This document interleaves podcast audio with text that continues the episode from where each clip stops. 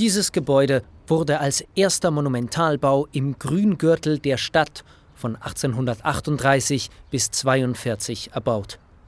Wenn ich mich recht entsinne, war in diesem monumentalen Neurenaissancebau eine Knabenschule untergebracht. Ich erinnere mich noch, dass die Brunnenfiguren mit den Tugenden Fleiß und Beharrlichkeit belegt wurden. Früher ja, aber 1951 wurde die ehemalige Schule zum Museum umgebaut und die Brunnenfiguren wurden in Kunst und Wissenschaft umgetauft. Das Museum beherbergt an die 600 Werke schweizerischer, deutscher und österreichischer Künstler vom 18. bis zum 20. Jahrhundert. Diese wunderschöne Sammlung ist dem Mäzen und Kunstsammler Oskar Reinhardt zu verdanken, weshalb das Gebäude heute den Namen Museum Oskar Reinhardt am Stadtgarten trägt.